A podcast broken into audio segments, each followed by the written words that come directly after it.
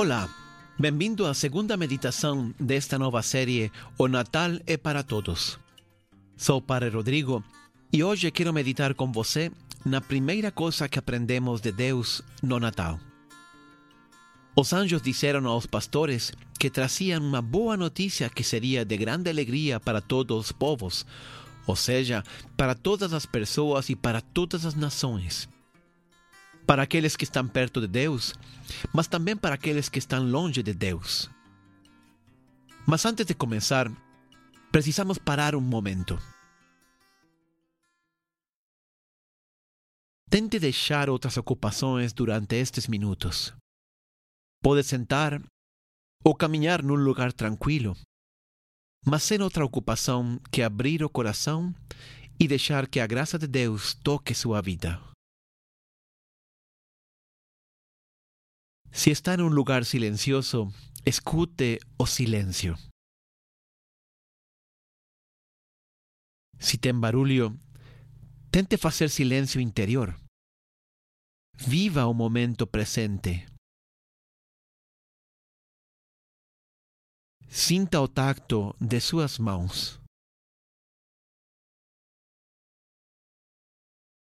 Foque na sua respiração tente deixar todas as outras coisas para focar só na meditação. Este tempo é só para Deus. Ele está querendo falar contigo, encontrar seu olhar e preencher seu coração de paz.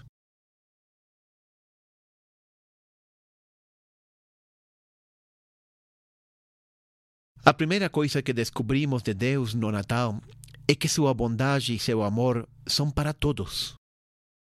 Não todo mundo entende isto. Muitos acham que Deus é bom só com aqueles que são bons e lhe amam. Aqueles que não acreditam em Deus ou que transgridem os seus mandamentos, eles têm que se virar sozinhos. Inclusive entre os cristãos existe a crença de que Deus só sorri para mim quando eu faço coisas boas. É claro que Deus gosta que faça coisas boas, mas o amor dele não depende do que você faz ou de quanto você o ama. Depende do que ele é. Jesus diz: Deus faz que o sol se levante sobre maus e bons, e a chuva desça sobre justos e injustos. Deus ama a todos sem distinção. Deus ama os ateus. Deus ama aqueles que lhe ignoram. E Deus ama também aqueles que lhe combatem. Deus manda sua graça sobre todos os homens sem distinção. Tudo que há de bom em nossa vida é um dom de Deus. Na vida, nós aprendemos que todo temos que merecê-lo. Temos que fazer méritos, temos que trabalhar, temos que nos comportar bem, temos que obedecer e assim ganhar o prêmio. Vivemos numa cultura onde tudo tem um preço e tem que ser pago. Não acreditamos nas coisas gratuitas. Como dizem por aí, não existe nada parecido a um almoço grátis. É o conceito do karma hindu. Se coisas ruins acontecem na sua vida, é porque você fez coisas ruins. Se coisas boas acontecem na sua vida, é porque você fez coisas boas. E se coisas terríveis acontecem na sua vida, é porque você deve ter feito coisas terríveis. Isso é o karma. Mas quando Jesus encontrou um cego de nascença, os apóstolos lhe perguntaram: Mestre, quem pecou para que este nascesse cego? Ele ou seus pais? Efetivamente, quando enxergamos a vida desde a perspectiva de prêmios e castigos, uma criança que nasce cega é um cortocircuito no sistema de recompensas divino. Algo que não tem explicação. Mas Jesus respondeu: Nem este pecou, nem seus pais, mas é necessário que nele se manifestem as obras de Deus. Ou seja, aquele homem não tinha nascido cego por culpa de alguém, mas para Deus manifestar seu amor nele. E a continuação, Jesus o curou. É difícil entender um mundo no qual coexistem um Deus que é amor e um mundo cheio de dor, mas a chave é entender que o sofrimento e a dor não vêm de Deus, mas de nosso próprio pecado ou do pecado dos outros. Não porque Deus nos castiga, mas porque o pecado nos alcança. Essa é a natureza das coisas. O que você semeia, você colhe. Deus só está tentando aliviar nossa dor e preencher nosso coração de amor. Por isso manda sua salvação para todos. Deus não se rege pelo karma, se rege pela graça. Quantas coisas que você tem realmente mereceu na sua vida? Você mereceu nascer? Não. Você mereceu suas qualidades e seus talentos? Não. Você mereceu o mundo, o ar que respira, a água que bebe ou as estrelas que brilham na noite? Não. São todos dons de Deus.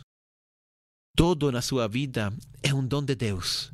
Mesmo aquilo que você acha que você mesmo conquistou com seu trabalho e com seu suor. Ele te ama e te dá todas as coisas não pelo que você é, mas pelo que Ele lhe ama. Deus criou o universo cheio de cores e te deu os olhos para contemplar a beleza da natureza. Qual a finalidade de todas essas cores? Só o seu prazer, o prazer de vê-las. Deus criou as músicas, as melodias, e te deu ouvidos para poder escutá-las. Qual é a finalidade da música? Só o prazer de ouvi-la. E assim poderíamos seguir com os cinco sentidos. Qual é a finalidade de tudo isso? Só o teu prazer. É um dom de Deus totalmente gratuito que mostra seu amor.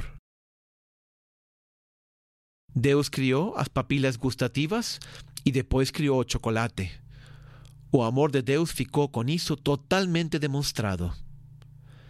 Cada prazer em tua vida é um dom de Deus. Nos momentos de provação, o segredo para superá-los é focar não nos problemas ou sofrimentos, mas nas coisas boas da vida. Ser positivo e enxergar os motivos que temos para agradecer a Deus, não os que temos para nos amargar. Em outras palavras, o segredo é focar na bondade e no amor de Deus. Não sei se neste Natal você também está passando momentos difíceis, provações ou sofrimentos. Foque no amor de Deus, nas coisas pequenas da vida, mas cheias de amor e delicadeza. Tente enxergar quanto amor há nos dons que Deus lhe deu. Busque o amor de Deus nas coisas que você recebeu gratuitamente e para seu prazer. Quando acorda, agradeça pela saúde quando entra na ducha, agradeça pela água quente. Quando toma o café da manhã, agradeça pela comida e pelo sabor. Não corra, pare e observe quantos motivos temos para agradecer. E de todas as coisas que temos que agradecer a Deus, a maior de todas é o próprio Jesus. São Paulo diz: Um dia apareceu a bondade de Deus, nosso Salvador, e o seu amor para com os homens. Paulo chama Jesus de bondade de Deus. Apareceu a bondade de Deus, o amor para com os homens. Lembre, o Natal, como nenhuma outra festa, nos revela o amor de Deus, a bondade de Deus com todos os homens. Que Deus te abençoe.